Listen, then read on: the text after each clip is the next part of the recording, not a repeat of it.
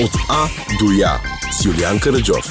Здравейте хора, аз съм Юлиан Караджов, а вие слушате от А до Я. Всеобхватният подкаст, който заедно търсим пъти към развитие, както и доказателства, че човешкият потенциал е безкрайен. С мен днес е Ясен Григоров. Здравей. Добър ден, здравей. Добре, откъде да започнем? Може би най-лесно ще бъде да започнем от там по какво си приличаме, освен по ръста и дългата коса. и двамата има дълга коса, и двамата сме сравнително високи младежи. Различаваме се по това, че аз живея в България, ти живееш в Лондон. в Лондон. Абсолютно. И смятам, че основната ни прилика е страстта към фотографията. Да. Но според мен има и една друга разлика в тази наша страст, до която ще стигнем малко по-натам в епизода. А, главно поради стила, в който аз снимам, в който ти снимаш, yeah. смисъла, който предаваме на, на творбите си, ако мога да, по-скоро твоите са творби, моите са снимки, ще стигнем и за това, защото всъщност днес, главно за това ще си говорим. Фотографията е hobby by default, да. както си както говорихме. Установихме. Да, както установихме. Едва ли не всеки се ражда с камера, дори да не е роден с камера, всеки има камера в джоба си, всеки снима, много от нас се наричат фотографи, но колко от нас наистина са фотографи е много спорно и трудно много спорно, да. да, много спорно и трудно определение. Аз много рядко съм признавал, че а, някой от моите снимки е хубава, понеже аз от 3 години снимам, ти от колко mm-hmm. време снимаш? 2016 или 2015, т.е. 4 години, 4 години 4 и половина. Да. да, еми горе-долу по същото време сме започнали. Ти си, не знам, доста по-напред от мен, бих казал. Но да, горе-долу всеки, който има Инстаграм е, е свободен да твори и няма нищо лошо от това. Това е супер. Да. Всеки може да направи, но просто не всяка снимка е задължително добра снимка. Ще си говорим, ще си говорим какво прави да. една снимка добра снимка. И дали има добра снимка. Дали изобщо. има добра снимка. Изобщо установихме, че нали, сега ще ви дадем малко спойлер, нали, изненада, изненада. Не е нужно само композицията и техническото изпълнение да бъдат добри. за да се постигне един добър кадър. Да, се, да, за да се постигне един добър кадър. В предния епизод си говорих с Крис Захариев за кино, в този ще си говоря с Ясен Григоров за фотография. Лятото се фокусираме малко повече върху изкуство и както вече казах в предишния епизод, си позволяваме да излезем от нормалните теми, а, за да се разведрим малко, особено след един период на стоене вкъщи, фотография от дивана. Да, или през прозореца. или през прозореца, да, на, на уличката отпред. А преди да започнем да преминем към основната тема, имам четири въпроса за теб. Така. Започваме с първия. Целта им е нали, нашите слушатели да те опознават малко по-добре. Та, освен, че занимаваш с фотография и живееш в Лондон и че се казваш Ясен и че си висок с дълга коса. Явно приличам на целият Мърфи, ако четата Scout. Абсолютно. А, носи и риза, така че да, по-бежа така че може да те заблудат. Би ми било интересно да разбера с какво точно се занимаваш. Какво правиш ти? Ами, какво правя аз? Правя доста неща. Карам колелата, снимам, правя кафе, правя страшно много кафе, пия много кафе. Отскоро започнах да правя хляб, което е нещо много интересно. Аз гледах на сторите. Да, има, има много, много, много приключения в хляба. Но не, основно, основно се занимавам с фотография и току-що завърших или завършвам по-скоро висшето си образование, бакалавъра ми в Уестминстър в тази сфера и съответно започвам да се ориентирам към така чисто професионалното си развитие в тази посока. Напоследък интереса ми е така едно завръщане към България чрез артистичната ми практика. След малко ще говорим и за съответно последния ми проект Много интересен проект. Радвам се, така мисля. Абсолютно. Аз много подкрепям такива неща. Както си говорихме в предния епизод с Крис, ние тогава бяхме нали, за оставане. Сега си говорим за ползите за заминаване да. и учене в чужбина, така че ще комбинираме много неща, както винаги. Ако си готов с този въпрос, бих се радвал да ти Ами да, мисля, че това е една хубава така крос-акция на същността ми. Бе, аз също така смятам. Въпрос две. Кое е нещо, което хората веднага биха забелязали от теб? Скулите ми. Явно. а... Не, шегувам се. А, не знам всъщност. Много хора забелязват очите ми, което не знам защо е така, обаче са леко жълтеникави, което е малко странно. Камерата се набива на очи. Обикновено, ако съм навън, се разхождам с някаква камера или друга. Обикновено е доста голяма. Доста голяма и доста тежка. Аз дигнах Да. една камера, която имаме в момента в студиото, негова собственост. и си казах, бате, как го носиш това Да. и цял ден с тебе. Не, не е най-лесното нещо на планетата и за нещастие, ако практиката ми продължава да се развива в същата, нали, същата скорост и в същата посока, камерите ще стават за нещастие все по-тежки и по-тежки, а, защото започвам да придобивам все по-голям афинитет към а, големия формат и, и там просто теглото се умножава много драстично.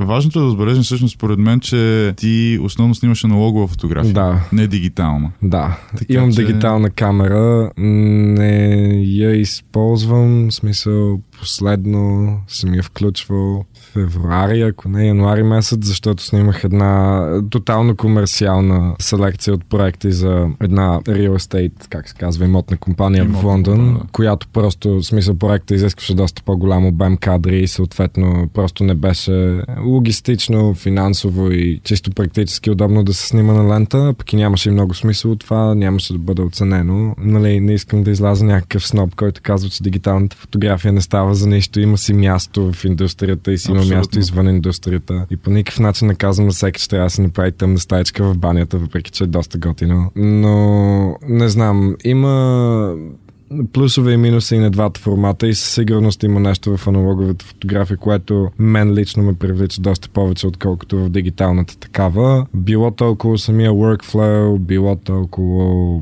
не знам, някакси сантимент около това, че всъщност, примерно готиното на тази камера, която е с нас тук, е, че тя е, в смисъл отвътре тя е един часовник. Няма абсолютно нищо електрическо в нея. И не знам, намирам го някакси готино, че мога всъщност да отида до, нали, insert фото в София тук, да си купя филм, да наснимам нещо, да се прибера вкъщи, да го, нали, обработя в банята си и при желание да отида в една лаборатория, да го набутам в един enlarger и просто да принтирам нещо само единствено с нали, физика и химия. В смисъл, без да има абсолютно никакъв дигитален или електрически инфлуенс там. Абсолютно те разбирам. Всъщност, аз снимам основно дигитална фотография, просто защото нещата...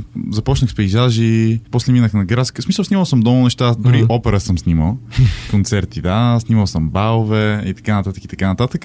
Но а, дигиталното винаги съм го избирал, защото а, просто е по-лесно. А, Да. По-голяма... всъщ- Всъщност, не знам дали селекцията от обективи и оптика е по-голяма, но е много по-лесно, ако ми трябва някакъв обектив, дори да го нямам, да отида да си го, да си го наема. Да, със сигурност. Да, но имам една аналогова камера вкъщи, Киев, Мгм. която ние си говорихме вече за такива камери, защото аналоговата фотография, това е, това е второто, всъщност фотография хоби by default Да. и, и първата подточка е аналогова фотография. Да. Значи задължително, брат. Много е хипстърско и така нататък. Поред мен камерите направени в Съветския съюз, малко или много, са направени повредени. Да, има някакъв такъв момент, включително и моя Пентакон, който може би не е направен повреден, обаче със сигурност има, има страшно много чар. Има и чар, не, да. не, не по особено добър начин, задължително. В смисъл, Абсолютно. Лента или филм? А, аз обикновено казвам филм, понеже най-често ми се налага да говоря на английски и там нямам опцията, но предполагам, че лента е по точното на български. Имам чувство, че като кажа филм, тук някои хора ме гледат странно и си мислят. Кой смисъл, филм? Първата, да, точно първата асоциация е нали, с филм като motion picture, не като, като Какъв, лента. какъв филм снимаш ти? А, в смисъл, в момента Портер 160. Обикновено снимам Портер 160 в интерес А, си мислех, че снимаш някаква нова продукция, нещо в Да, ами аз съм чувал, че пък а, филм е най-правилното, но няма значение на какъв език, защото лентата използват само в фигурната гимнастика. Така, съм, така съм чувал аз, така че филм лента, на мен лента винаги ми е идвало нали, на първо място, защото още от малък лента, лента, лента, лента, Да. само това са ми казвали, майка ми това ми казва, защото и майка ми е снимала много. Така че да, но наистина ти си в контрол и ще да кажа, че, че хора, които просто, защото нали, на една дигитална камера решавам, че направят 300 снимки, брат, няма никакъв проблем. Да. Заставам и правя 300 снимки, мога да направя каквото си искам. Да. И, и креативността според мен много се губи в този момент, защото много от пътите е, е някакво посредствено. Нали? Ти знаеш, че каквото и да стане, дали ще бъде меню, дали ще бъде автоматично, ти ще мога да го оправиш, нали? Да, смисъл, буташ го в Capture One или Lightroom и си ти. Да. А, има го и другия момент. Между другото, присетих се. Филм е, защото всеки формат филм би могъл да бъде наречен филм. Не можеш да наречеш 4 на 5 или 8 на 10 лента, защото вече не е Защото лента, не е просто лента, плака. да, всъщност вече е плака. Така че- абсолютно. Филм. Филм. А, Добре, ами хора, знаете си, че е филм и води, значи да не съм чувал някой да ми каже Да. лента. Имаме Каква е? дефинитивен отговор. Да, искам лента. Една лента, моля. Една... Филм, да, всъщност затова не съм се замислял, но наистина трябва да бъде филм, защото има много, смисъл, филм, аз не, не мога да го преведа дори на български, М. но това е едно покритието Мгм. отгоре. А, точно защото да, самата да. емулсия, която със сигурност не е Емулсията, на точно български. така, да, и не знам дали е на български емулсия. Еми emotion. Да. А, но да. Да, плаката, е, с, с което е покрита. Но, но да, наистина, аналоговата фотография според мен те кара малко да се забавиш и да се замислиш преди да снимаш. И много хора всъщност това го казват Да. и това е една от основните причини някой, който снима дигитално да мине на аналогово. Просто защото една един филм, ще Да. я кажа лента, един филм има колко 24, 36, ако е 35 мм формат. Да. Това ще навлезем малко по-напред, за да приключим с въпросите, да не ми тежат. Добре, следващия въпрос е какво искаш хората да знаят за теб? Нещо, което няма да го забележат, може би, от изкуството ти или като се запознават те първа с теб. Хм. Може би това, че не винаги съм толкова, знам ли, уверен и а, без да звучи твърде арогантно, така внедряващ страх, колкото изглеждам. а, случвало ми се, причината да го казвам е, че случвало ми се няколко пъти, даже ми се е случвало доста пъти, включително и с хората, с които уча. Някакви хора просто, понеже съм малко по-уверен и, и, и така present в едно пространство, да остават с впечатление, че по някакъв начин не могат просто да дойдат и да си поговорят с мен. Което, не знам, на мен ми стана много жал. Помня, че имаше а, едно момиче конкретно в, а, още в първата година от курса ми, с което ни отне м, 8, нещо такова, нещо друго, 7 или 8 месеца изобщо да, да си проговорим, което беше доста, доста забавно. Яската е много внушителен, аз едва едва успях да се запозная с него. шегувам се. шегувам се, абсолютно се шегувам. Ами, не, просто това е според мен някаква енергия, която хората излъчват, но Да. не задължително е, е, е вярното нещо. В Смисъл, Да. както каза с колите ти, примерно, и аз, и аз това съм го забелязал. Да, в смисъл, като те видя, аз съм малко по-бузест човек и винаги съм свързвал хората с по-изразени с коли да са някакво по-сериозни брат, нали? Те са а, шефовете едва ли. не. Но споко, ако видите яската на улицата, Да, не съм- мога да му кажете здрасти. Кажете Няма ми да ви здрасти, изяде. а, пишете ми в Инстаграм, пращайте ми имейли. В смисъл, аз супер любимото, всъщност причината да започна, подозирам, че това може би е следващия ти въпрос. Причината да започна да занимавам с фотография, една от основните причини да започна да занимавам с това, беше точно, че супер много обичам да се запознавам с хора, които са мотивирани, които имат някакви нали, сравнително силни концепции и най-важното имат така достатъчно хъс и работна етика всъщност да ги, да ги екзекутират след това. Тоест, когато някой има нали, някакъв ентусиазъм поради каквато и да е причина да говори с мен за нещо или да ми представи някакъв проект или просто да ми изпрати някоя песен, която си мисли, че ще ме изкефи, защото и това ми се е случило някакви хора да са като Ей ми, всъщност аз така, такова, много исках да си говоря с теб, обаче ме беше страх. Страх ме да смисъл, не- не- да не ме страх, убиеш, да нали? не приземиш Да, твоята и- тежка камера. да, примерно. И, и, всъщност, може би камерата не помага в този аспект, защото големите камери са доста intimidating сами по себе си. Това някакво ще ме снима ли сега, като си говорим? Но да, смисъл- да. Хората не обичат да ги снимат. Забелязал Да. съм, че голяма част от хора... Не голяма част, но има наистина хора, които като видят, като видят камера и... м-м. А, говорихме си за, за, за нещата, които би искал хората да знаят за теб или които биха забелязали Мгм. от теб. Сега ще си говориме за хората. Добре. Има ли нещо в хората в днешно време, което много ти се иска да промениш? Да. А, има няколко неща, но мисля, че основното нещо, което мен лично ме гвожди и което толкова често виждам някакси да представлява прачка за хората около мен в собственото им развитие или просто в така спокойния им начин на живот, е всичките нереалистични очаквания, които като цяло информационната експлозия, която е интернет, социалните мрежи и проче, ни представляват. И като цяло всъщност така, това, че хората са доста склонни а, да се подават на, на просто на чущия инфлуенс, без задължително да мислят за него съвсем критично. Критичната мисъл е нещо изключително важно и аз лично вярвам, че е отговорност на всеки един от нас, без значение в какъв контекст. Понеже даже имам един доста любим цитат, който не мога да се сетя точно как върви или точно чии е, но общо зато идеята е, че а, ако имате същия лош навик като мен, който е да вярвате на всичко, което четете, нали, първосигнално, това е нещо, което просто трябва да се избие. Особено в днешното време с цялата информация, която е толкова непроверена. Да, неизбежно Много е. от нещата просто да. нямат просто никакво покритие. Да. А, така че според мен просто трябва повече да вярваме на вътрешните си усещания в този аспект. В смисъл, ако някой се чувства сякаш му се прави, не знам, дейност хикс, каквато и да е смисъл, ако иска да стане знам ли готвач, обаче всички в семейството му са като не, не, не, това е тъпа, гадна професия. Ми, не човек, който се готви, готви смисъл и просто виж какво ще стане. Не, целият този time pressure, който толкова се бута върху всички, особено хора на млада възраст, особено тук, въпреки че навсякъде световно, мисля, че всъщност много, много, много вреден и да. Това е много интересен, много интересен възглед. Между другото, аз също го споделям. Не знам дали само в България го има или и, и на Запад е така. Наистина един Извинявай. Що се ритнахме под масата, няма проблем. А, еми, и двамата сме високи с дълги крака, какво да правим? Трябва някъде да ги сложим. Наистина има един натиск, нали, сега какво ще бъдеш и как ще бъдеш. И според мен е нормално, защото идва от едно поколение, което е, е доста по-различно от нашето. Смисъл, каквото и да си говорим, а, особено и във въз... в смисъл, разлика във възрастта, например, ако родителите ти са вече на 40, 50, 60 години, те вече имат какво да губят.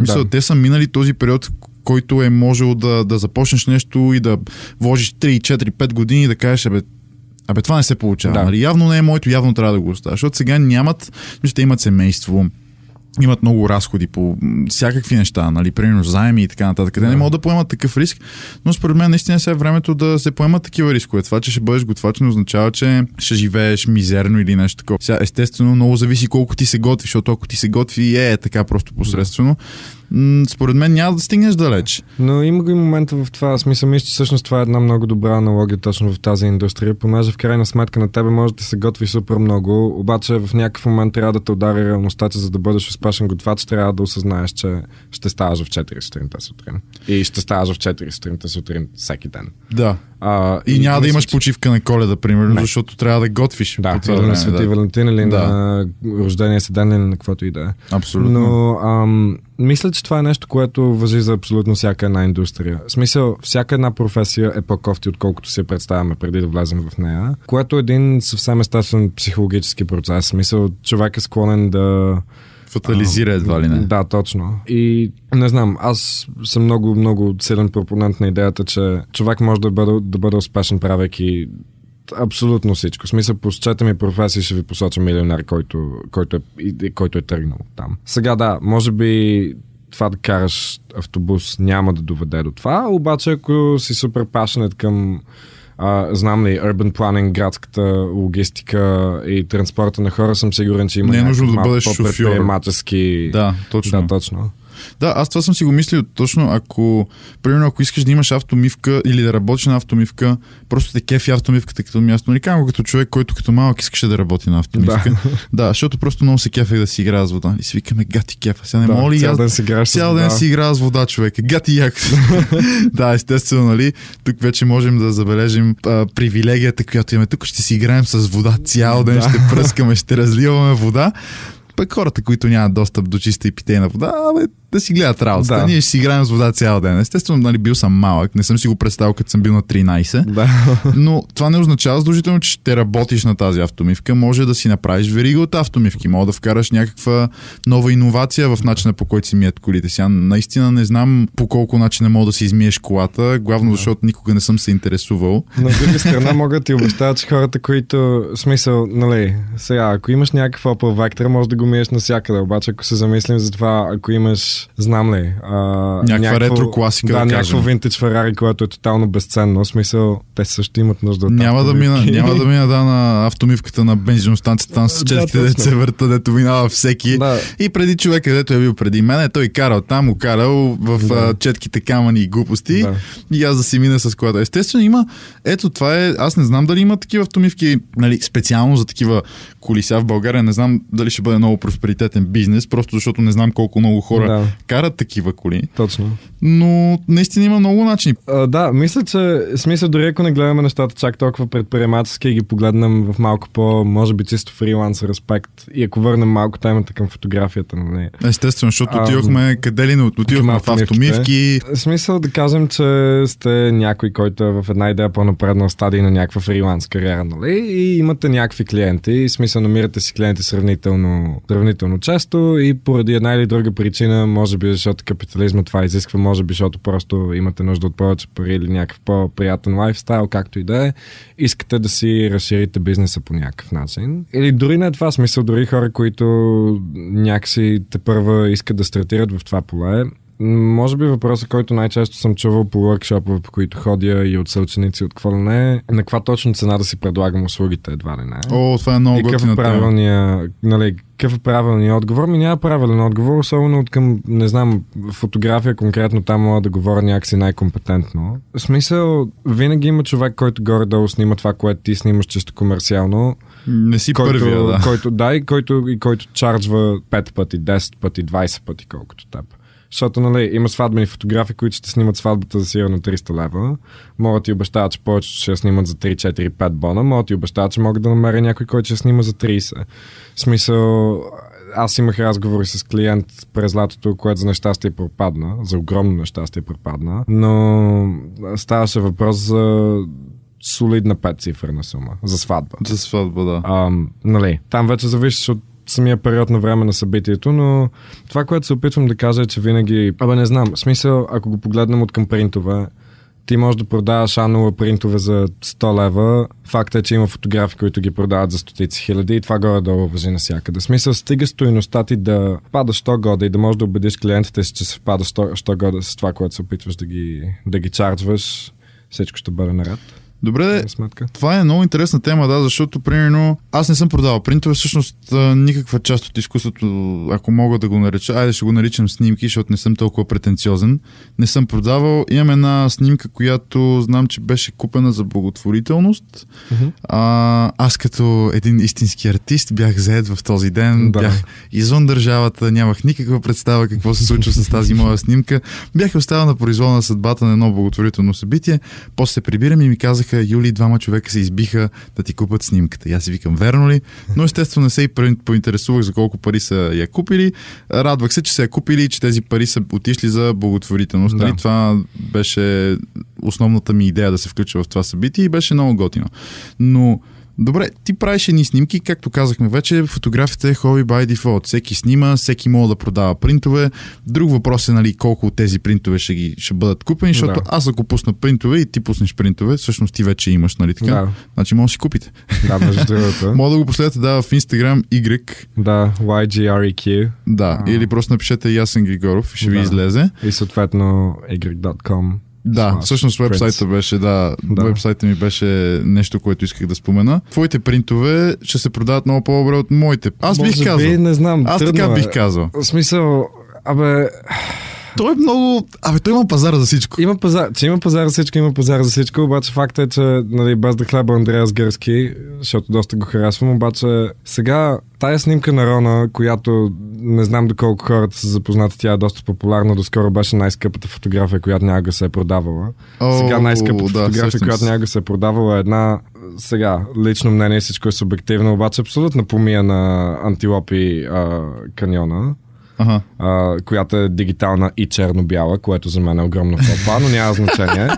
А, та, въпросната снимка на Рона на Андреас Герски, която малко преди, в смисъл тя е доста едра, а не знам точно на какви размери, обаче е доста огромна. В смисъл, той е просто дигитална, нали, едроформатна сравнителна фотография. Той прави едни невъзможни експонации, в които стичва заедно няколко кадъра, за да прави типологии принципно. Ако не сте го чували, случайно, нали, има доста готина работа, бих, бих проучил, но въпросната фотография се продаде за 8 милиона паунда или долара, не помня. И сега, то реално погледнато е просто една снимка на река Рона и едни поленца и едно небе и малко прилича на картина на Барнет Нюман, което според мен е една от основните причини да се е продава за толкова. Тя композицията ми че беше много странна на тази снимка, да. между другото. Ми да, защото Тя са... е доста доста 2D снимка, според да, мен. Те Смисъл, няма никакъв деп. са така горе-долу. Той снима на много, много, много а, тясно затворена бленда винаги.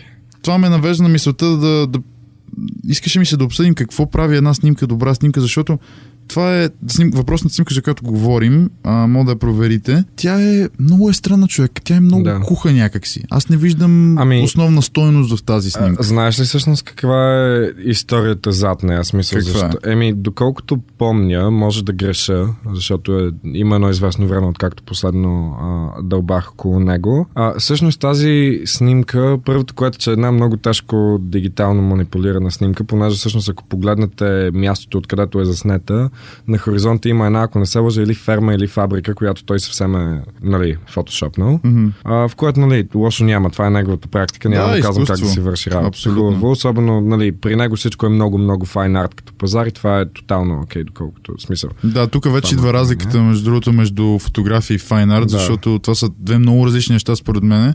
Извинявай, че те прекъсвам, да, но, нали, но има много, много голям дебат, много разгорещен, той от години се води в а, фотографското общество. Сега дали като вляза, като си отворя фотошопа и премахна нещо от снимката или добавя нещо или някак си я променя кадъра по такъв начин, в смисъл добавя нещо, което не е било там, да. дали това все още е фотография или вече отиваме в fine art и много може да се спори, защото има неща, които мога да махнеш или да добавиш, и, нали, примерно една луна, да кажем. Да. И ако го направиш по правилен начин, хората няма да разберат и ще даде много ефектност на снимката, но наистина вече се влиза да. малко в друга среда. Да, според мен този дебат е до голяма степен. Смисъл няма да кажа, че е безполезен, понеже смисъл, като, е. абсолютно, като абсолютно всеки един така, що года философски дебат, целта не е да се стигне до отговор, защото отговор няма. Да. А, нали, стоеността идва от самия дебат. А онтологията на фотографията е нещо, за което се пише от самото начало на фотографията. Има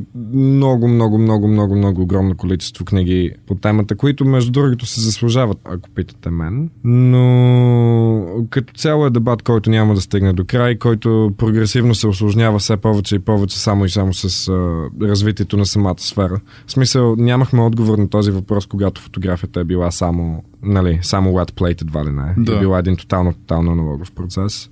В момента, в който дигиталната фотография цъфва, абсолютно всичко става още по-сложно, понеже изведнъж сме като ми, окей, това, което се случва в камерата, не е същото като това, което се случва в филм камера. В смисъл, сходно е, но нали, вече там идва проблема с интерпретацията чрез сензора, алгоритмите и всъщност самата програмистика в камерата.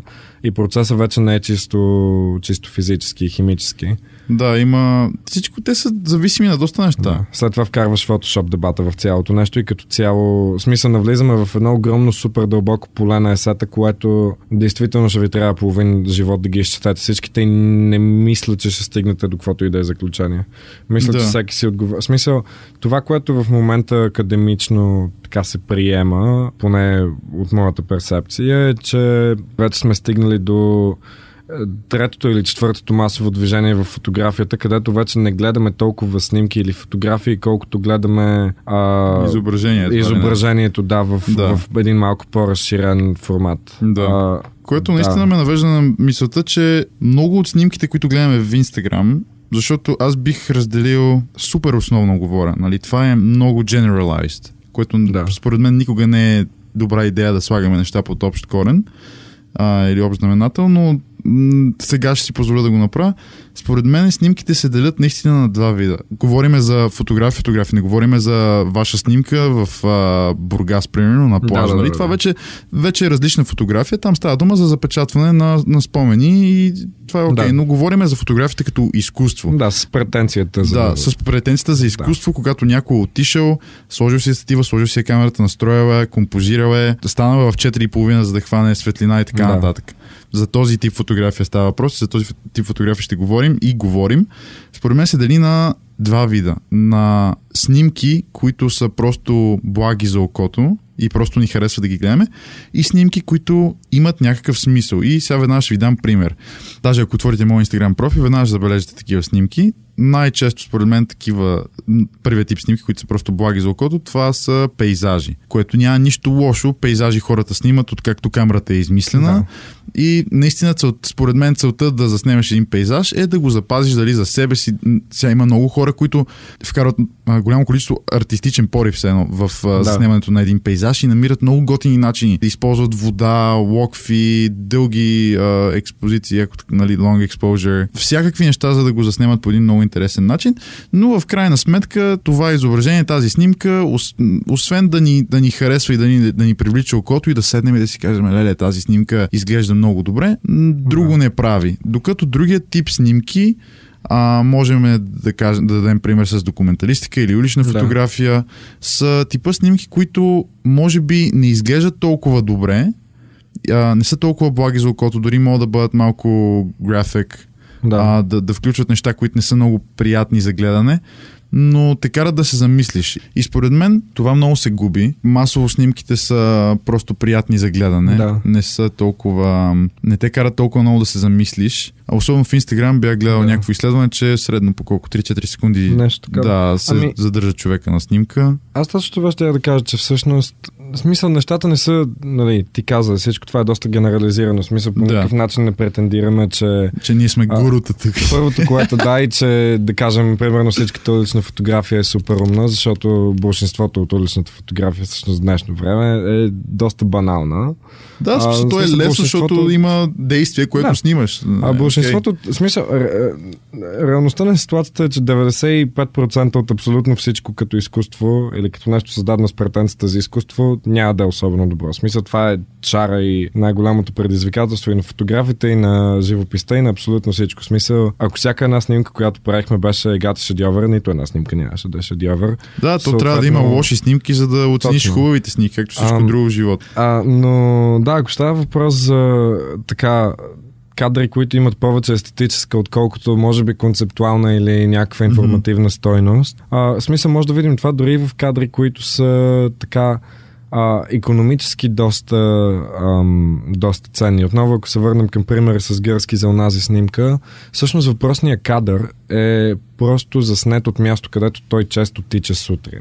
Тоест в този пейзаж няма абсолютно нищо. В смисъл не се крие нещо. Крие се това, че гърски тича от там от време на време, но като изключим това, пейзажа просто е хубав. И това просто, просто е прилича на, да, и просто прилича на картина на популярен американски абстрактен експресионист, който сам по себе си е нали, един от хората, които по-скоро чието картини са способни да нали, вземат 44 милиона в аукцион, въпреки че картината е едно голямо синьо платно с една бяла черта по средата. Което между другото не го прави лошо изкуство, но нали, ако, ако тръгнем да бием абстрактния експресионизъм по това дали е стойност, да, нещо сме тук много по-дълго. Веднага, да, веднага ще си намерим хора, които кажат, а, а, а, а, не, да. така, Между другото и аз мога да го нарисувам, ами да, хубаво, обаче има всъщност това ни връща много добре към а, обратно към темата за смисълността на фотографията.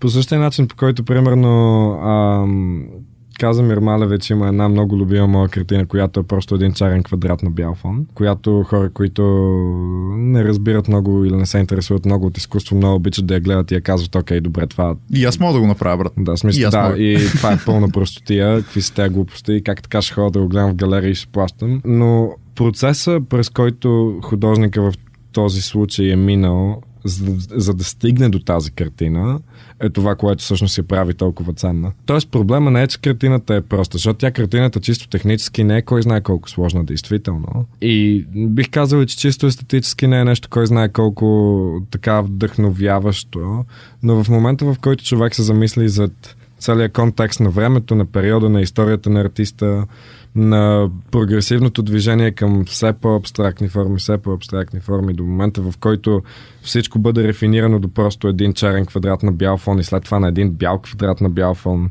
Изведнъж в момента, в който целият този процес ти е познат, намираш стоиността.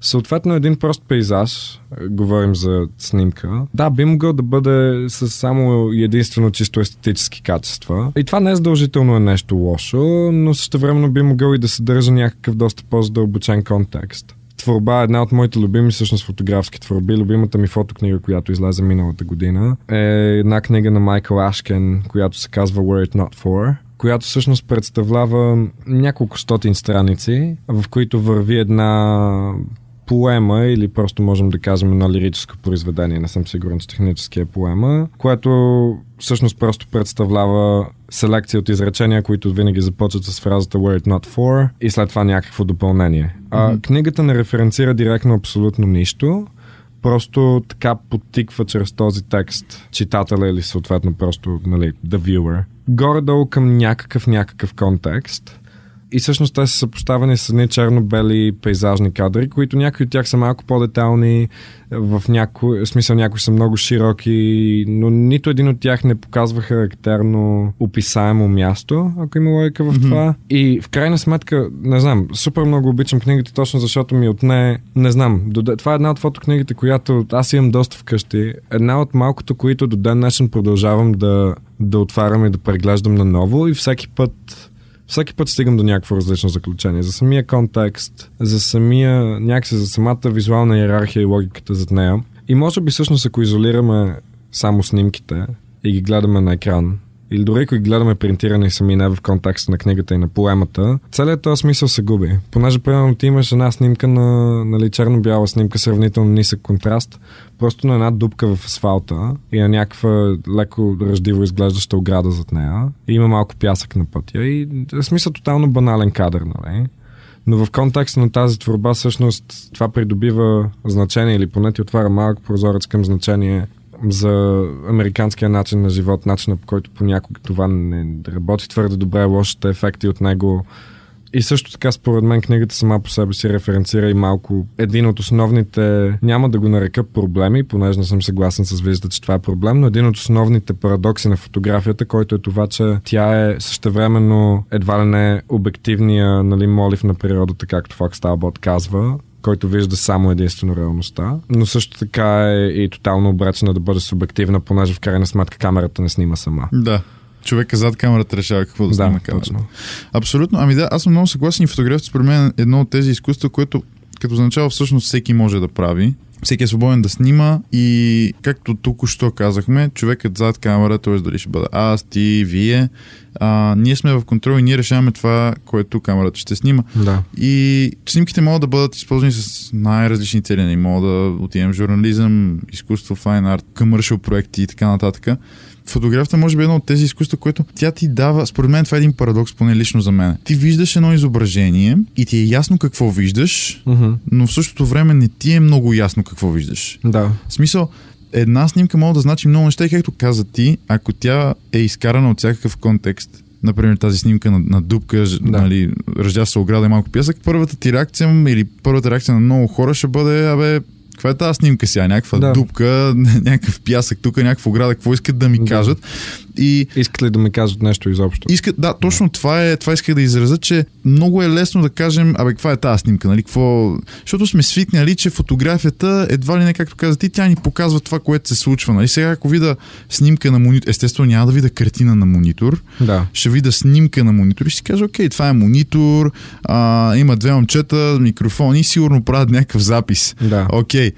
А, но има много снимки, които са с малко по-дълбоко значение и особено ако си изкаран извън контекст е много трудно да разбереш. Да. да ако не са част от някаква изложба. А, аз съм бил на вече десетки фотографски изложби и всеки път е интересно. Има изложби, които изобщо не съм схващал между другото. Mm-hmm. Съпътствани с текст. Влизам и си казвам, леле човек, нещо не мога да разбере какво се случва. Да. И сега искам да те питам едно нещо. Ти учиш завършваш фотография, да. всеки, или не всеки, но повечето хора ще ти кажат, ти фотографията мога да научиш от YouTube. В YouTube има достатъчно туториали. А, слушали сме много ютубъри, като uh-huh. Питер Макинан. Uh-huh който и да е друг, че... Абе, не е нужно да ходите в университет. Да, да просто ми купете Lightroom пресетовете. Да, просто ми купете Lightroom пресетовете. Купете си един канон или каквото и да е и почвате да снимате хора. Задължително дрон. Задължително дрон И да, а, И North Face яка. жълто. да, жълто. И между другото, доям линкове как да обработя снимките. Имам за композиция. И а, да, в смисъл, ако ми купите особено присетовете, вие ще бъдете to go. Да, вече ще, National Geographic със сигурност ще ви наемат. да. Което според мен е доста грешно и според мен изпускат няколко неща. Е, всъщност една, една голяма турба неща да, изпускат. голяма турба неща. Да, голяма турба неща, които в YouTube просто няма как да ги научиш. И не знам къде мога да ги научиш, Да. освен ако в училище нещо по философия, психология не си хванал. Да, ами не точно. В смисъл аз, нали, мисля, че е излишно да казвам, че очевидно не вярвам в YouTube концепцията, след като съм вътре с нещо от рода на 30 000 паунда за това образование, което е неприятно. Но нали е заем, сега ще го да, върнеш. смисъл, да. Не, няма, смисъл, няма как. YouTube може да научи как да се използваш камерата, което даже приветствам хората да направят, защото чисто технически аспект е необходим. В смисъл ти, ако не можеш да използваш камерата като хората, пред- то е малко като пирамидата на Мазвел. В смисъл, ако не можеш да си ползваш камерата като хората и не знаеш какво прави, шансовете за каквато и да е креативна експресия от там нататък са супер тегави, понеже в смисъл не може да, особено ако снимаш дигитално, не можеш да оставиш камерата да взима решение вместо теб, защото креативният процес сам по себе си всъщност е една поредица от решения, които ти взимаш. Които ти взимаш с с някакъв вътре в търсен Да, ефект, да. Абсолютно. А, и съответно трябва да знаеш как да се използваш инструмента. В смисъл не можеш да нарисуваш някакъв егати пейзажа, ако не можеш да рисуваш. да, ком- начин, да, да. абсолютно. Да, да, А, не говорим там за double exposure и така Да. нататък. И в случая, нали, YouTube може да ти покаже как да си ползваш камерата. Аз но... подкрепям това, всъщност, Да, да аз също, да- лошо няма. Но истината е, че ако не снимате много и не си гледате работата критично, нали, като bare minimum, YouTube е тотално безполезна платформа. Най-доброто, на което може да ви науча е как да снимате като някой друг, в който уверявам ви, ако, смисъл, ако клиповете, за които става въпрос, конкретно в контекста на YouTube, са на първата страница, като напишете сърча, обещавам ви, че ако снимате като тези хора, никой няма да ви погледне, защото гледат тези хора. В смисъл няма смисъл. Още, това още да... хиляди хора гледат тези хора и се Точно. опитват да снимат като тях. А, нали, нищо лично към Питър Маккинън, смисъл. О, да, абсолютно. Според мен е готин фотограф, Да. добър фотограф е. Но в момента, в смисъл количеството хора, които правят абсолютно същите транзиции като него, абсолютно същия color grading като него, количеството бирол на това как си правят кафето, в смисъл... Това винаги е било не много смешно за защото мен, много Всеки е път, като го видя, единственото, за което си мисля е за Питър Макинън. И... Аз като го видя и си казвам, о, човек, кринч. Да, смисъл, това точно. съм го гледал. Гледал съм Питър Да. Макиен още преди да има 100 000 абоната.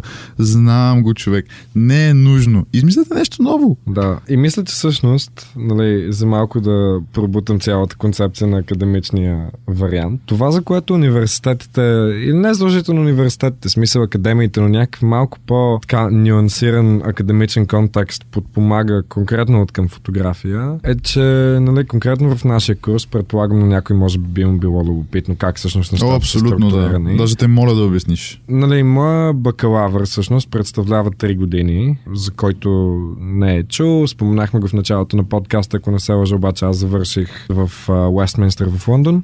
Бакалавъра представлява 3 години и е доста така разнообразен и холистичен. Реално погледнато би могъл да се раздели на две части. Единият компонент е по-академичен, другия компонент е малко по-практически настроен и всяка година съответно предаваме и всеки семестър предаваме академична творба под формата на есе, дисертация или нещо от този сорт, която съответно трябва да е подкрепена от оптимално доста солидно количество ресърч, четене, пълна библиография и прочее, защото в крайна сметка не е това е само снимка. да, в смисъл това е висше образование, не е вакансия, така че не е най-лесното нещо на планетата и изисква 10 000 думи дисертация накрая, така че, нали, ако някой е супер амбициран, много мрази да пише, четете внимателно какво изискват курсовете, защото е тегаво да изкараш две години и да осъзнаеш, че в третата ще трябва да се мъчиш много, но аз ви съветвам да се мъчите, защото се заслужава. Но да, имаме академичния компонент, имаме практическия компонент, който е реализацията на някакъв проект. Примерно, първата година имахме просто един визуален проект, който е дигитален, един визуален проект, който е аналогов задължително,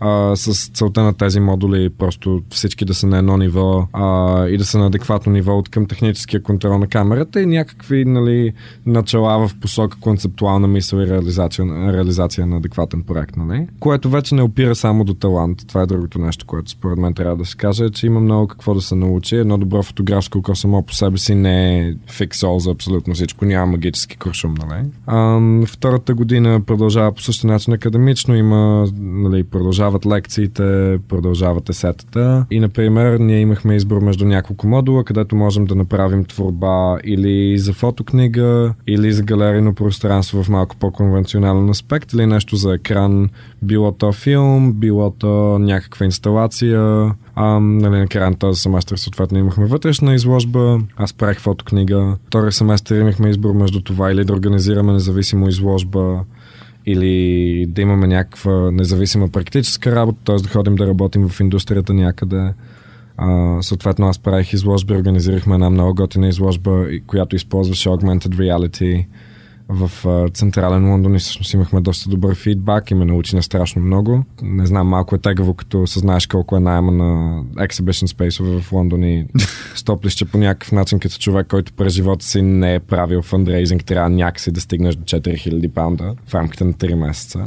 Но нали, имаш подкрепа. И всичките тези неща, някои от тях са малко по-практически, някои от тях са по-академични, но това са неща, на които YouTube чисто и просто няма как да ви научи. И мисля, че особено хора на нашите години, в смисъл, аз мятам, че съм от по-така мотивираните и по-self-starting хората около мен в курса ми, а, просто защото не мога да седа на едно място много и трябва постоянно да върша нещо но имаме нужда от някакъв тласък. В смисъл много е трудно просто човек да реши, окей, правя изложба в Централен Лондон с пет, петима интернационални артиста. Единия продава творби за десетки хиляди паундове и финансирам цялото нещо сам и цялото нещо ще е в Augmented Reality. Ще се уча как да го програмирам, а, ще се уча как да правя SVG файлове за Cutter Plotter, за да окачвам винили. Супер много неща са. И ако го нямах този тласък, не мисля, че ще да успея да го направя. В смисъл, но ето, че стана. Поздравления за което, да. Да, мерси. Добре, а образованието ти как промени твоя възглед върху изкуството? Задълбочи ли го по някакъв начин? Защото като си говорихме за снимките, особено за тази твоя любима картина, черен квадрат на бял фон, да. нали, повечето хора, както казахме, ще бъдат, че добре, как така ще дам пари да гледам това нещо? И аз мога да го начертая, да го нарисувам, ще го боядисам там и ще направя същото нещо. Наистина има творби, които от техническа гледна точка не са много трудни за изпълнение, да. но със сигурност имат някакво скрито съобщение или, както каза, ти трябва да познаваш артиста или художника или който и да е, да познаваш историята, времето, когато е създадена и тогава мога да го разтълкуваш. Но, примерно, и аз така си мисля, винаги като, като гледам някаква творба, която не мога да да разгадая. Дори като чета литература, за мен е, винаги е много важно. Филм също коя година е направен, а, в а, коя година се развива действието, защото като имаш а, някаква дори бегла представа, но аз препоръчвам повечето хора да, да доби, ако не сте добили някаква по-задълбочена представа за последните 50, 60, 70 години, според мен е време да го направите, да. защото те ще ви дадат отговор на много от въпросите, които може би се питате или ако не сте се да. питали, поне сте се чудили защо някои неща са така, защо така се случват. Дори много от днешните ни проблеми се коренят точно в да, тези последни история години. да се повтаря в крайна сметка. Така че да, искам да те питам как а, твоето образование ти промени възгледа върху изкуството, как то ти помага да създаваш по-смислено изкуство? Ами, рано малко контекст всъщност. Преди да, преди да стигна до университета и преди да се премести в Лондон, а, образованието ми на смисъл от към изкуство беше лимитирано към това, което нашата прекрасна образователна система смята, че хората трябва да, имат. Тоест, то точно тогава имаше реформа, но ако не се лъжа, ни бяха начислили 40 минути музика и 40 минути изобразително изкуство на всеки две седмици. Което е прекрасно. В смисъл, това е наистина. Има много... по-добре от нищо. По-добре от нищо. Доколко е полезно, един бог знае, но да, идеята ми е, че нали, аз съм завършил френската гимназия, която е нали, уж малко по-либерална и малко по-насочена към изкуствата, обаче не съм имал някакво официално образование в тази гледна точка. Конкретно от към фотография не бях ходил на толкова много изложби, понеже то няма. А, смисъл, сега има... последните години Да, сега има повече, да. обаче нали, 2012 до 2016 периода със сигурност. В смисъл, ходил съм на каквото видя едва ли не, особено последните няколко години от гимназията, когато вече така започнах да придобивам интерес към фотографията. Но със сигурност 95, ако не 99% от а, цялото ми разбиране и а, така цялата стойност, която успявам да Предадеш, придобия, да, и да, да. предам на изкуството, е резултат на, на висшето ми образование. И то е точно чрез а, така по-академичния аспект на всичко. В смисъл, човек може да ходи по галерии, да ходи на изложби по цял ден и съм сигурен, че ще попие не малко, но на сметка ние, когато а, нали, получим една такава задача, това, което всъщност трябва да направим, ние трябва да решим, окей, за какво искам да говоря, как искам да го иллюстрирам чрез работа, която вече съществува и как точно мога чрез академични източници, т.е. чрез едва ли не доказано ратифицирано вече познание, mm-hmm. да стигна до заключенията и да си потвърда хипотезата. Тоест, ако, например, моята дисертация, едва не тезата ми беше, че Инстаграм изменя начина по който а, работят економиките на съвременното изкуство. да. А, което, нали, на хора от моето поколение, може би това им е тотално очевидно, обаче в момента, в който се наложи да го, докажа, да го докажеш академично, ти всъщност трябва да започнеш да, или поне моя метод беше, че аз просто започнах да копая това, как изобщо стоеността, говорим за паричната стойност, се отнася към изкуството през различните ери, което съответно информира и защо, примерно, абстрактното изкуство и а, така а, абстрактния експресионизъм конкретно в Штатите е толкова скъп днес, понеже хората нали, казват, окей, Барнет Нюман или Джаксън Полък, примерно, нали, те са някакви или много строго формални, но много технически несложни картини или просто някакви мацаници, виждат Казамир Малевич, виждат някакви, който не е абстрактен експресионист, между другото нито е американец, очевидно. Но виждат ги тези неща и си казват, окей, защо имат такава стойност, при американците особено защо имат такава парична стойност. И има отговор на въпроса и отговор няма абсолютно нищо общо с картината. Отговор на въпроса е, че през студената война ЦРУ найема а, и нали, Министерството на, смисъл Department of Defense, не знам как се превежда. Да, на Министерството на отбраната. Да, всъщност пуска субконтракт към Музея на модерното изкуство в Нью Йорк и едва ли не студената война се води и на културно равнище. Съответно, битката между източното изкуство, което би трябвало да е много ограничено в репрезентацията на истинското и американското изкуство, което е о толкова свободно и ние можем да рисуваме чувства с абстрактни форми. Ой, вижте колко колко пари струват. Да. А, цялото нещо е просто същата война, водеща се през изкуството. И ти ако го нямаш този контекст и не се замисляш за него, ми, естествено, че ще виждаш просто бяла линия на синфон. Естествено, че ще си задаваш въпроса. Няма да си зададеш въпроса какво значи тази бяла да. линия на черен фон, да. както каза ти. Ще си зададеш въпроса. А, и защо е там също. Да, и защо е там и какво е породило това. Ще си зададеш въпроса защо, защо да. струва толкова. Интересна истината, има и една доста интересна връзка с фотографията там. А, нали, доста има консенсус до някаква степен, че всъщност модел модерното изкуство и като цяло всичките не non-literal картини, които са една идея по-абстрактни и вече не представляват директно света около тях, не случайно се проявяват през модернизма, точно защото камерите изведнъж изпъркват от нищото. И вече имаме и, нещо, което да ни показва което, реалността. Да, да, и да освободи, и мисля, че освободи е много точната дума, изобразителното изкуство от функцията си като... Фотография. Да, ефективно. Да. Което няма нищо лошо. Аз не казвам, че по никакъв начин не се опитвам да кажа, че примерно живописта не си заслужава. Аз съм по-съвременното, концептуалното и модерното изкуство, като става въпрос за картини, но да, смисъл, интеракцията между абсолютно всички тези развития на обществото и на технологията и на историята и изкуството, което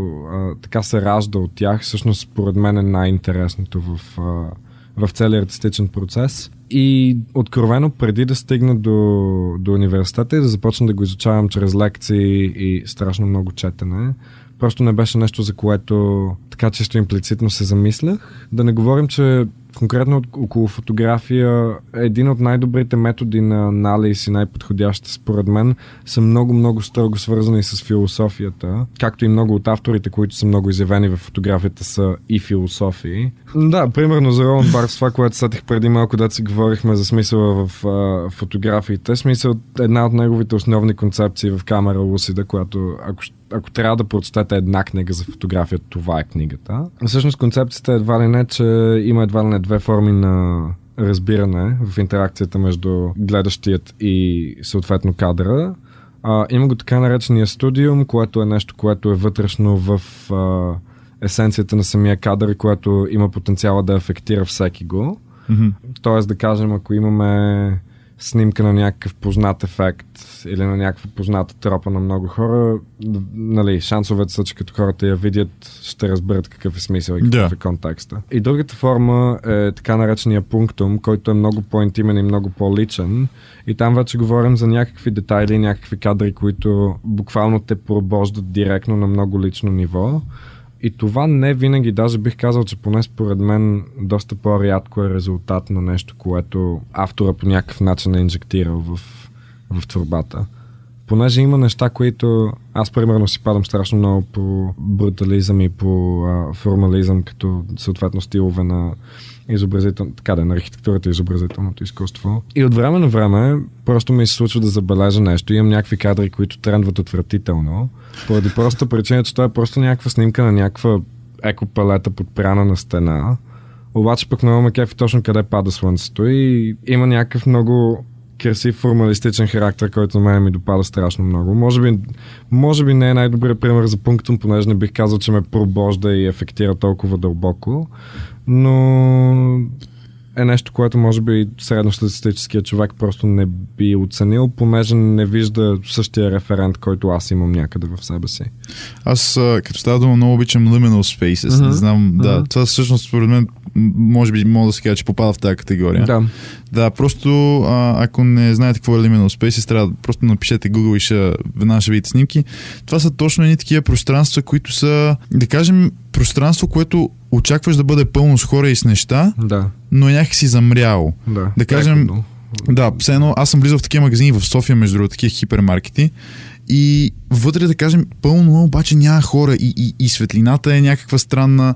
Мисля, съвкупност от много неща просто го правят интересно и, и привличащо. То е, Да. да. според мен, изкуството е едно от тези неща, които нали, ние дори да се занимаваме с фотография и ти да си това да завършваш в момента, както обяснихме вече, тези неща не могат да ги научите от YouTube, които и аз съм тук, що Да. спомена. Наистина това може би е причина да запишете фотография, ако наистина искате да се занимавате с фотография и да създавате изкуство, защото може да се занимавате с фотография и да снимате събития само. И това пак е, това е съвсем да, е окей, окей, смисъл, да. Фотографията има страшно много функции в крайна Да. сметка и затова мисля, че е много важно човек да мисли, особено ако го обмисляте като, като висше в чужбина, особено ако го обмисляте като висше в Англия, където ще ви струва доста пари. Особено сега, да, като махнете Стивен Томс. Да. Много е важно просто човек да се замисли за това къде иска да се окаже, понеже, не знам, знам ли, за моята практика всичката академична мисъл, всичките текстове, всичките есета, дисертации са страшно полезни и се чувствам сякаш съм обогатили като човек, не само като фотограф. Съответно бих казал, че се заслужават напълно. Но от друга страна, ако вашите аспирации са да снимате сватби, само единствено, да? и това е края на интереса ви в фотографията, това е тотално окей, но за Бога не плащайте 30 бона за висше. Да, чиракувайте при някого, ако може да го Точно. направите. И ще бъдете И- супер окей, и- и без висше изкарайте- в фотография. Да, Да, и си изкарайте един курс в Skillshare или нещо такова за, да или за фриланс да, бизнес. Абсолютно, да.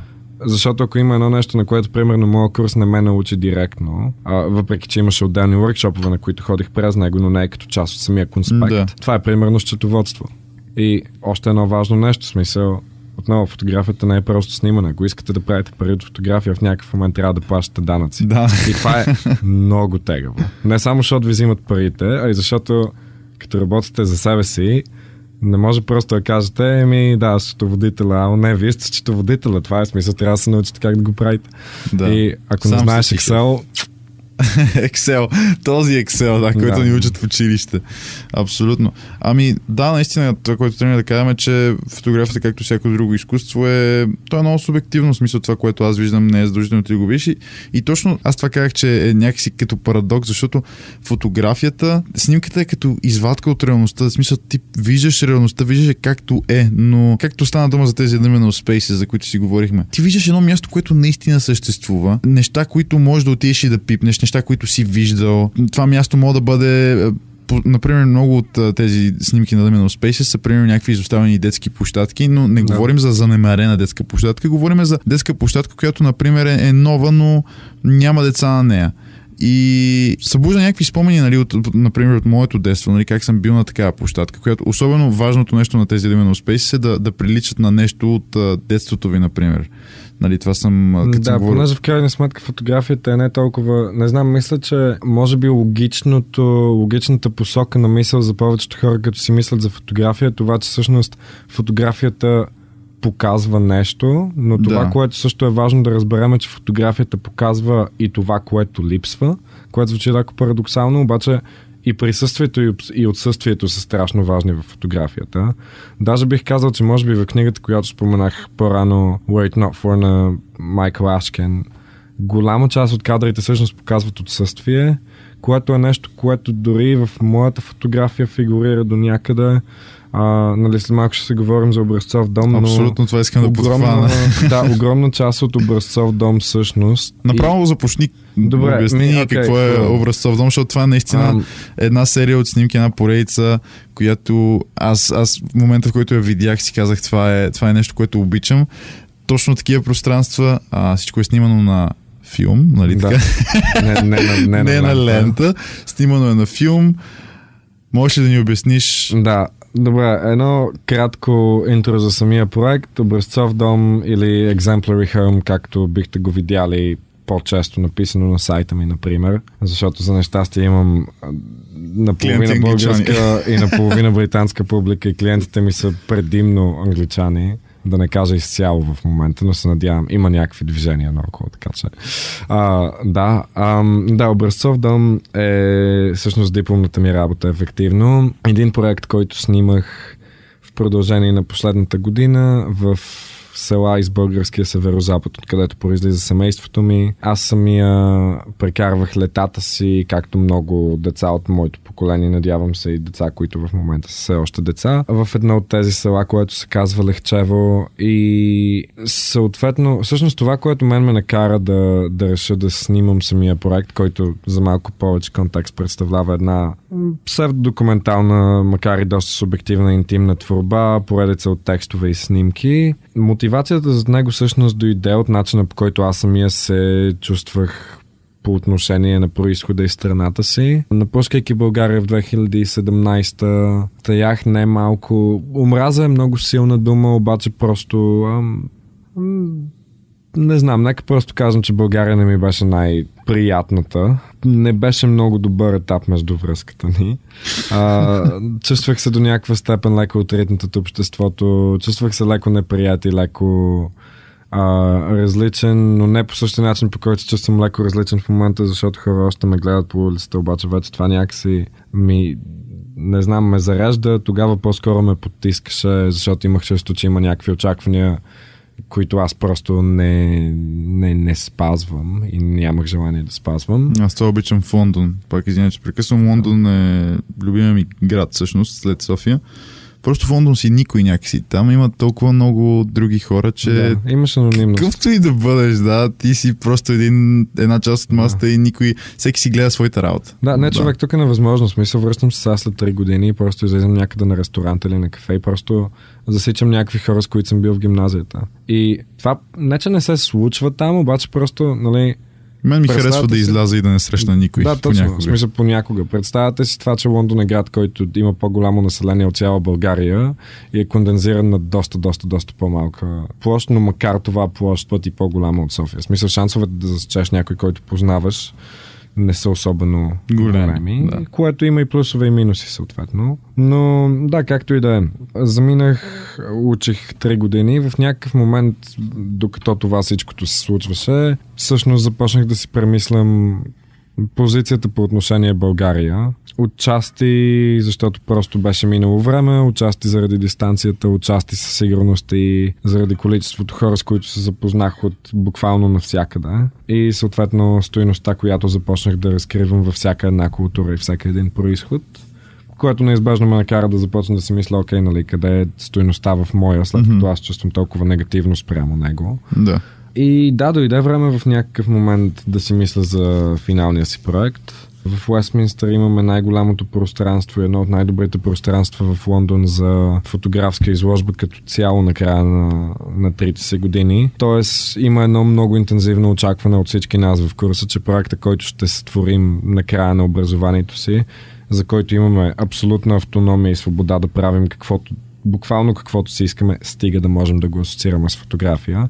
Но имам предвид, има хора, които завършват с скулптура, mm-hmm. която по някакъв начин е индекс на нещо и съответно логично е някаква абстрактна форма на фотография. Да, просто знаех, че трябва да е нещо силно, най-малкото. И нещо строго мое. И започнах да си мисля за съответното си взаимоотношение с България и дали не мога по някакъв начин да започна да го премислям чрез нали, това, което познавам, бивайки фотографията. Съответно, започнах да концептуализирам този дигитален проект, оф, дигитален документален проект за а, българския северо-запад. Um, и така леко да проследявам происхода на семейството си. Отначало с мотивацията по-скоро просто да информирам себе си и западната публика за това как точно изглеждат нещата тук, но с течение на времето преглеждайки кадрите, които просто правех и хората, с които се запознавах докато снимах проекта, доста бързо съзнах, че всъщност той е доста по-личен за мен и че цялата документална шапка не пасва изцяло. Крайният резултат всъщност е нещо, което е документално до някаква степен, но по никакъв начин не претендира за обективност. Текстовете са написани в един много диаристичен стил идеите, които представят и мненията, които представят са ексклюзивно мои и съответно няма абсолютно никаква форма на неутралитет. Включително, всъщност няколко седмици преди да предам проекта се появи последната така дребна секция от него, която засяга ситуацията в България в момента около протестите, понеже това е нещо, което се случи буквално две седмици преди да предам и трябваше да го включа в последния момент. Понеже усетих, че, например, много от нещата, за които говоря, урбанизацията, глобализацията след това, липсата на модернизация в тези села. Имам чувството, че в някакъв момент започнах да ги описвам повече чрез по-широки социополитически процеси, но в крайна сметка след като избухнаха тези протести, започнах да си мисля за това, че макар първичната точка на това занемаряване и на тази липса на живот там, макар всичко това, факт е, че сме излазли от социализма преди 30 години и селата още изглеждат така. И, и този кабинет, и предишния кабинет, и кабинета преди тях са имали предостатъчно време, пари и ресурси, само желание не са имали. Това да се промени по някакъв начин. Съответно, последната секция в проекта референцира това доста директно. Но да, това е в сравнително широк план образцов дом като проект. И да. Мен за това ми хареса, между другото, защото аз твоите снимки на тези села би ги характеризирал точно като именно Spaces, защото това са били едни места, които са били много оживени, да. хората са живели там, пътували са до работа, нали, имало е заводи, какво ли не, нали, кипяла е живот, както се казва. И сега всеки е минавал през а, оживени села, естествено, да. но България, колкото и да е малка, е голяма всъщност. И в България има стотици хиляди села, които те са, защото пак, ако трябва да ги характеризираме и да ги групираме, има три, едно три типа села. Аз три типа села знам. Ако вие знаете четвърти и пети, това е супер. Аз просто не съм имал възможността като вас да ги видя. Но а, тези типове села, така би ги групирал, има селата, които в момента още си цъфти живот. Да. Естествено, не е като в града, но има, има деца, има дори млади хора там. Не, не е напълно изоставено и занемарено. След това имаме едни села, които са точно като селото ти, което ти представяш в образцов дом, които са останали някъде по средата, е така да, в нищото. Трасето, да, да. Се, точно по трасето, се едно някой е дръпнал шалтера и е казал, ми хора, от тук нататък няма да е така. Да, и, сте, да на който му се седи, се. да, седи, да. На който не му се седи, ми, ето, заповядай в града. Да. И вече третия тип села, които примерно едното мое село, което до него няма път, uh-huh. а в Родопите няма магазин, два пъти на седмица има доставки и то е, къщите са, нямат, това не е модерно строителство, да. къщите са на, на, не знам на колко години, сега ще ви изложа, ако кажа на 100 години, но няколко семейства, нали, няколко поколения са а, живели в тях. И точно тези, този среден тип села, като твоето село, представено в Образцов дом, те са най-интересни според мен, защото те са хем запазени, хем незапазени. Да.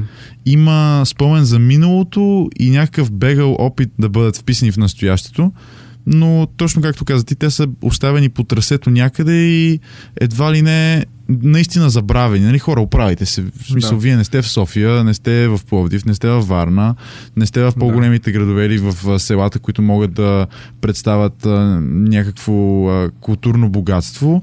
Вие сте просто място, където са живеели хора и може би все още живеят хора, но какво от това? Едва ли да, не. и не знам, на мен лично ми е доста... Смисъл, очевидно, мисля, че- не мисля, че има човек, който би казал, че това е по какъвто и да е начин, каквото и да е, освен тъжно. Очевидно е една много неприятна гледка. Целта ми не беше да по някакъв начин нали, да представя тази супер меланхолична среда, в която просто всичко е минало и не Да. продължава повече.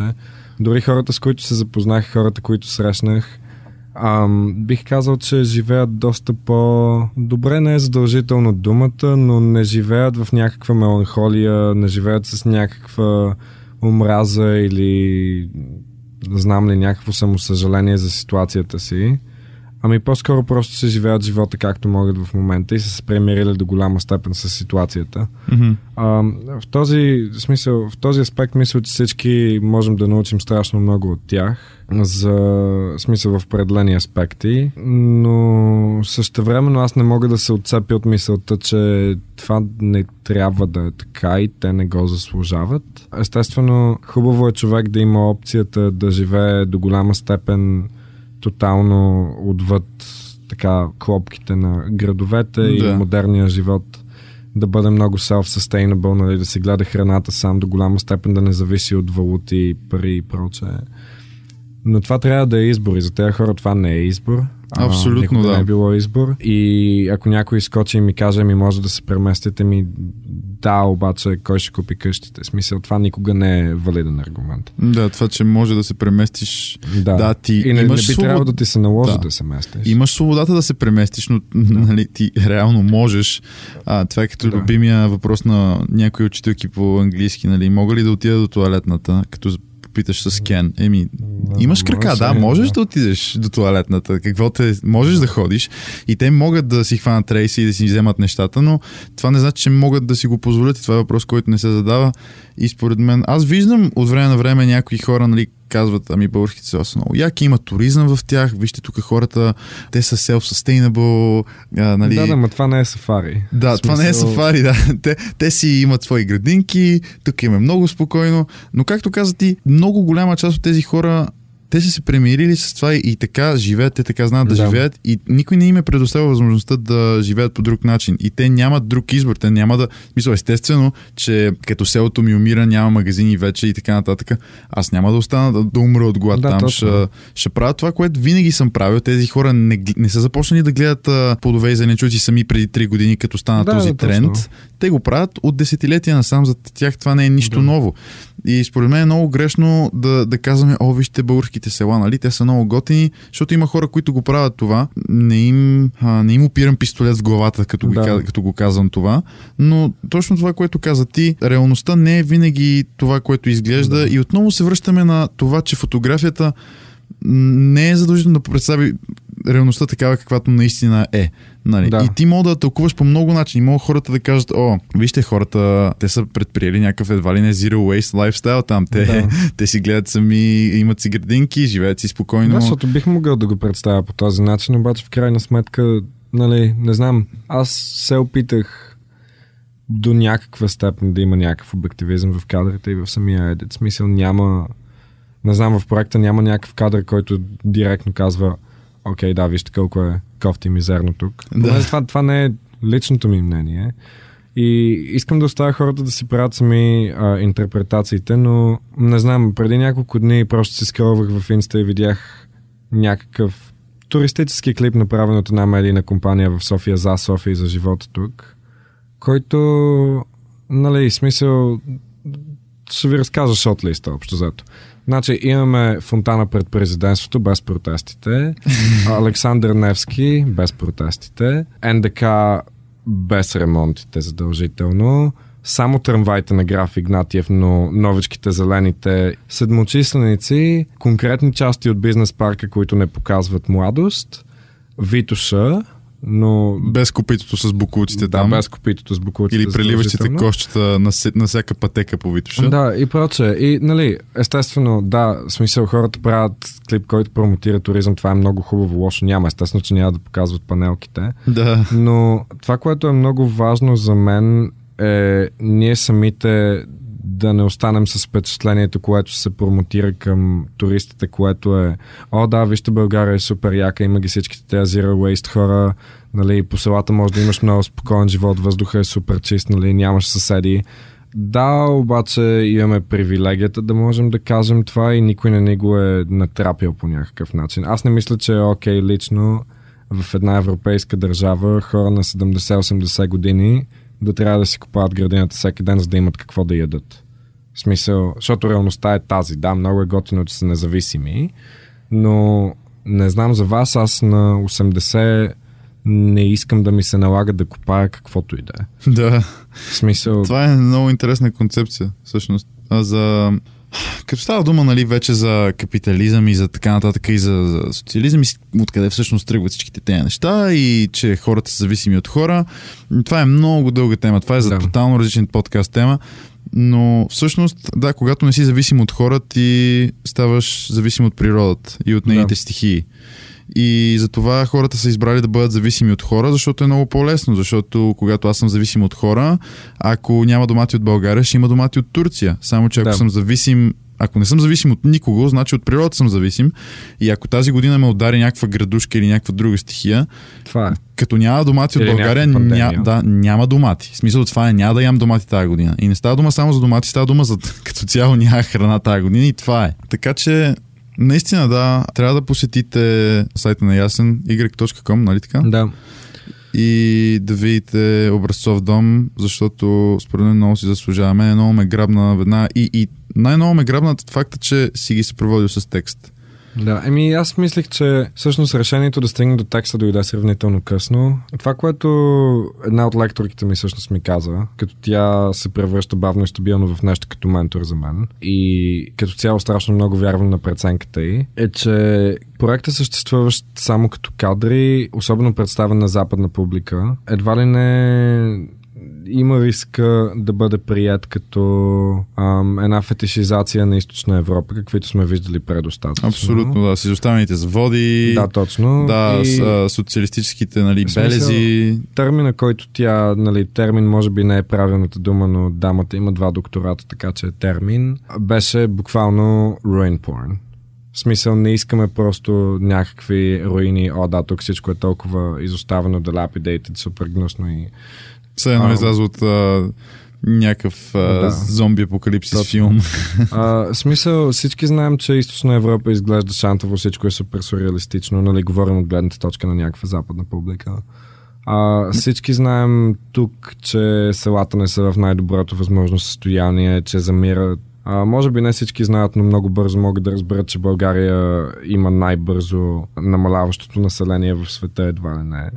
И че съответно българския северо-запад, бивайки най-бедната част от страната, е най-силно афектиран от това. Но в крайна сметка това не е това. Смисъл аз не, не, не правя проект за това. Правя проект за по-дълбоките социополитически нюанси, представени през тази среда. Защото това е среда с изключително много история. Смисъл, изключително скандално количество история, което може би в момента не е очевидно на пръв поглед. И точно там фотографията и тези лиминални пространства, за които говори, според мен стават много важни, защото реално има причина голяма част от проекта да не включва хора. В смисъл има няколко портрета. да, но главно са Но пейзажи. Главно да. са пейзажи. И причината за това е, че когато нещо очевидно липсва, това принуждава всъщност читателя и така гледача да, да се вкопче в детайлите. Това е една от основните причини да исках да го снимам на 6 на 7. Просто формата Формата наистина е много правен. висока ако беше, резолюция. да, ако беше 3, 35 мм, Ням, нямаше шанс. никакъв шанс, да. Смисъл, Ам. ще да бъде просто някакви пейзажи. Нямаше да, Да. има абсолютно никакъв ефект А, върху мен. Детайлите са изключително ключови, а, точно защото има някакви сцени от рода на смисъл. Виждате една възрожденска къща. До нея има нещо от началото на 20 век. Срещу тях има соц панелка. Или дори, дори да я няма соцпанелката, просто на възрожденската къща има залепена някаква произволна табела образцов дом, откъдето идва заглавието. И, нали, по средата на селото имаме някакви паметници от Балканските войни или от Първата световна или от Втората световна. Ам, и чуваш истории за предците на някакви хора, които живеят там, които са пребягали границата от Сърбия, примерно им се наложило да си построят къщата за две седмици, за да останат. И всичкото това, ако... Не знам, смисъл очевидно е, че на така прекрасните ни държавници не им пука за тази история особено много, или поне ако им пука не го показват по никакъв начин. Но ако загубим тези пространства и продължаваме да ги игнорираме по този начин, то тази история ще изчезне чисто практически. И за мен това е едно доста, доста огромно богатство. Съответно, исках да направя проект, който, който насочва едва ли не читателя към това. Не, за това не исках и да бъда твърде конкретен и да съм като, окей, добре, ето го бившия, знам ли, завод за дрехи до село Лехчево. Има, не знам как се казва, цех за... Да, цех за печене. текстили някакъв, да. Точно. Това не е толкова важното, обаче като видиш раздивата табела пред селото с сърпа и чука и така очевидно неподдържаната трева, нали, заедно с някакви разпадащи се къщи след това. Смисъл и много важно присъствието на хората след това чрез много директни, много интимни портрети Мгм, да. Предоставя една интересна сюрреалистична среда, която според мен не се опитва да капитализира върху така меланхолията на това пространство, която до голяма степен не е избежна, а го представя доста по-достойно и може би задава доста повече въпроси, отколкото дава отговори. Да. Както каза, показва това, което го няма. Да, точно. Да, което е най-интересната концепция, наистина, защото са едни пейзажи. Сега аз говоря за твоето изкуство, малко с риск да, да кажа нещо грешно, но наистина Тук съм се поправил. Да. Става дума за, за наистина пейзажи, ако могат да бъдат нареч, наречени. Например, имаше една снимка, много ми хареса на един стадион, Мгм. който беше тотално обезлюден. Нали, Да. свикнали сме, сега не е нужно да има публика, но за някакви, игра, някакви деца да ритат топка, да играят. Той е тотално обезлюден. Има всякакви такива. Имаше една снимка на един магазин по същия начин. Да, то е една агроаптека, ако не се лъжа с една жена вътре. Точно, Колкото, точно. да. колкото до стадиона, всъщност, например, те са... Аз го направих на триптих в а, сегашния едит. Нали, първата снимка в този триптих е един стоп знак, който е доста така раздясал и а, не много добре поддържан, с една дребна табелка под него, една стрелка, на която пише стадион.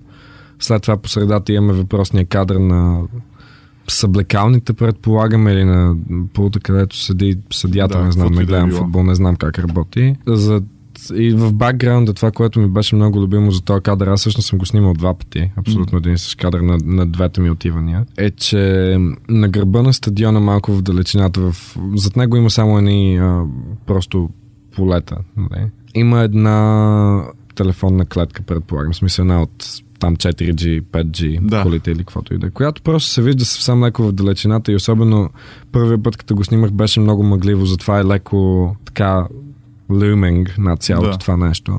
И си мислех, че всъщност този кадър много, много, много перфектно определя цялата среда. Защото то е едно много действително много лиминално пространство, в което фигурират и местните до някаква степен, но също не само фигурират, също така и липсват. Има ново, има нова индустрия, но тя няма кой знае каква интеракция с самата среда а, или интеракцията е много ограничена. Например, има един кадър на едно КПП, ако не се лъжа, близо до Лом, което очевидно е соц време и е доста изоставено. Да. А, точно до което има знак за транзитни тирове, което... Кога ще ми е транзитен тир? Ами там? то работата е там, че те минават. Аз не, не исках да ги снимам директно, исках просто да пиша за тях и по Мгм. някакъв начин леко да потикна хората към това. Но единственият трафик по тези пътища, понеже те не са някакви главни пътища между селищата, очевидно и са пълни с дупки обикновено. Единственият трафик са трактори, комбайни и прочее. Тук там е някой жител на селото или някой Мине, да. посещаващ. Но 80% от трафика са чужди тирове, които идват от Лом и Видин, предполагам, най-вероятно, и заминават на някъде. И те са едва не така духа на тази нова глобална индустрия. А, Която пътува инкогнито. Когато пътува, да, там, в смисъл, тя просто минава през тези села и през тези пространства и те не получават никаква директна полза от нея, което според мен е нещо много интересно и буквално представлява тези селища като нещо, което е съвсем буквално загубено по трасето. Да, точно това си мислех, че тези села особено твоето, че едва ли не тези села са като едни пасивни наблюдатели на всичко, което се случва. Както каза с клетката за мобилните телефони. Да. Тя е там и носи някаква частица от а, модерното. Някой да я използва. Да, и както и тировете, нали, те карат някакви стоки на някъде но селото все още си е останало каквото е било някакси. Нищо това не... Все едно не, не, не може да, да черпи нищо от това. То просто Да. стои там и, и гледа какво се случва около него. Тези символи на модерност просто преминават пасивно Да. и не, не, нищо не достига до самото село и то се обезлюдява със сигурност всяка година все повече и повече. Да, неизбежно е. Смисъл, виждаме, че смисъл просто като погледнем данните чисто масово, че има огромно Обезлюдяване. на Директно обезлюдяване. Да. не просто на... И те не, не само, че селата си намалят населението, а те съвсем буквално изчезват. Изчезват, да, абсолютно.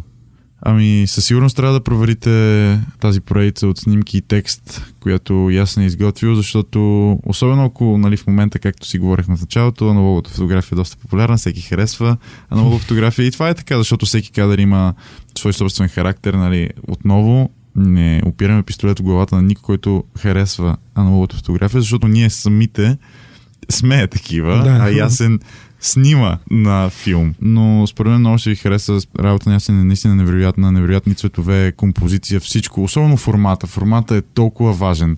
Да. А, но сякаш много хора са забравили, като сме останали в сферата на дигиталната фотография и, и, и Важното е пак избора. Смисъл, в крайна Абсолютно. сметка има, имаше конкретни причини от самото начало защо снимам по този начин. И то е точно, че е изключително бавно, изключително тромаво. Смисъл, да. За тези, които тромаво. не знаят или им е любопитно, смисъл, напишете в Google Mamiya RB67. И става въпрос за камера, която буквално ако напишете... кашон. с Да, ако, ако, ако напишете това и след това напишете Wait и ударите Enter, а, ви излиза един леко оптимизиран Google формуляр, на който на теглото пише 4 тона.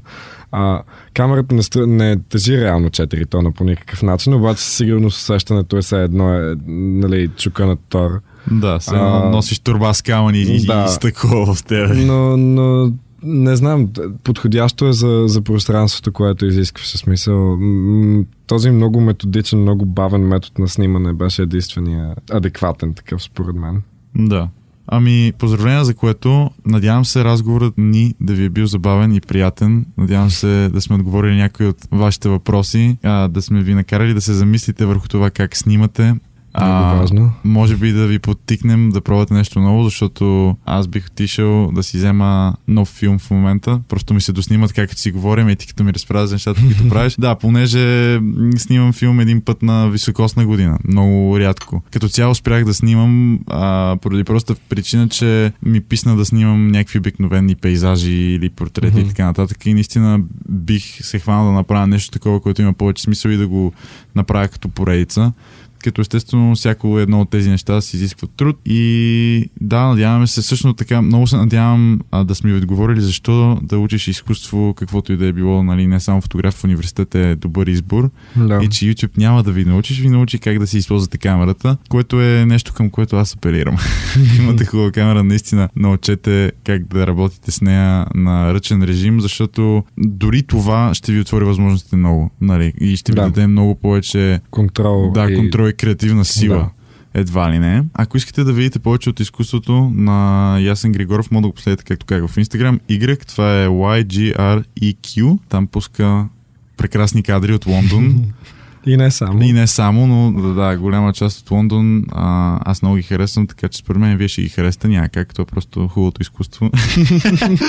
Може да последвате Teen Station в Instagram, в Facebook, а, където и да е всъщност, ако напишете Teen Station.